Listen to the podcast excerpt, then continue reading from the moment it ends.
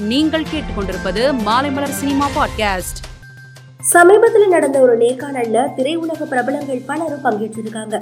இந்த நிகழ்ச்சியில தமன்னா பங்கேற்று தன்னுடைய அனுபவத்தை பகிர்ந்திருக்காங்க. அப்போ அவங்க இறப்பு என்பதை மனிதர்களாகிய நாம் என்றாவது ஒரு நாள் எதிர்கொண்டுதான் ஆக வேண்டும்.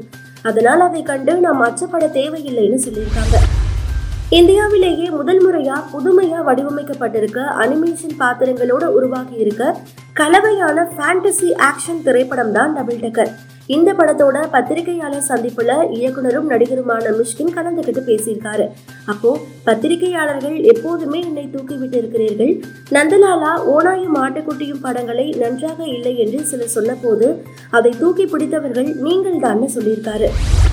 விஜய் சேதுபதி த்ரிஷா நடிப்புல வெளியான 96 சிக்ஸ் படத்தை இயக்குன இயக்குனர் பிரேம்குமார் அடுத்ததான் நடிகர் கார்த்தியை வச்சு படம் இயக்குறாரு.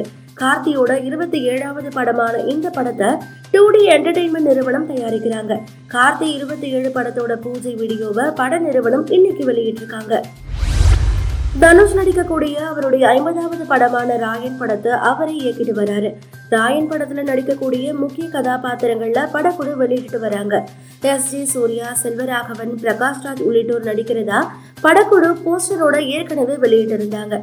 இந்த நிலையில ராயன் படத்துல நடிச்சிருக்க நடிகை துஷாரா விஜயனோட ஃபர்ஸ்ட் லுக் போஸ்டர் வெளியிடப்பட்டிருக்கு. மேலும் செய்திகளுக்கு மாலை மலர் பாட்காஸ்டை பாருங்கள்.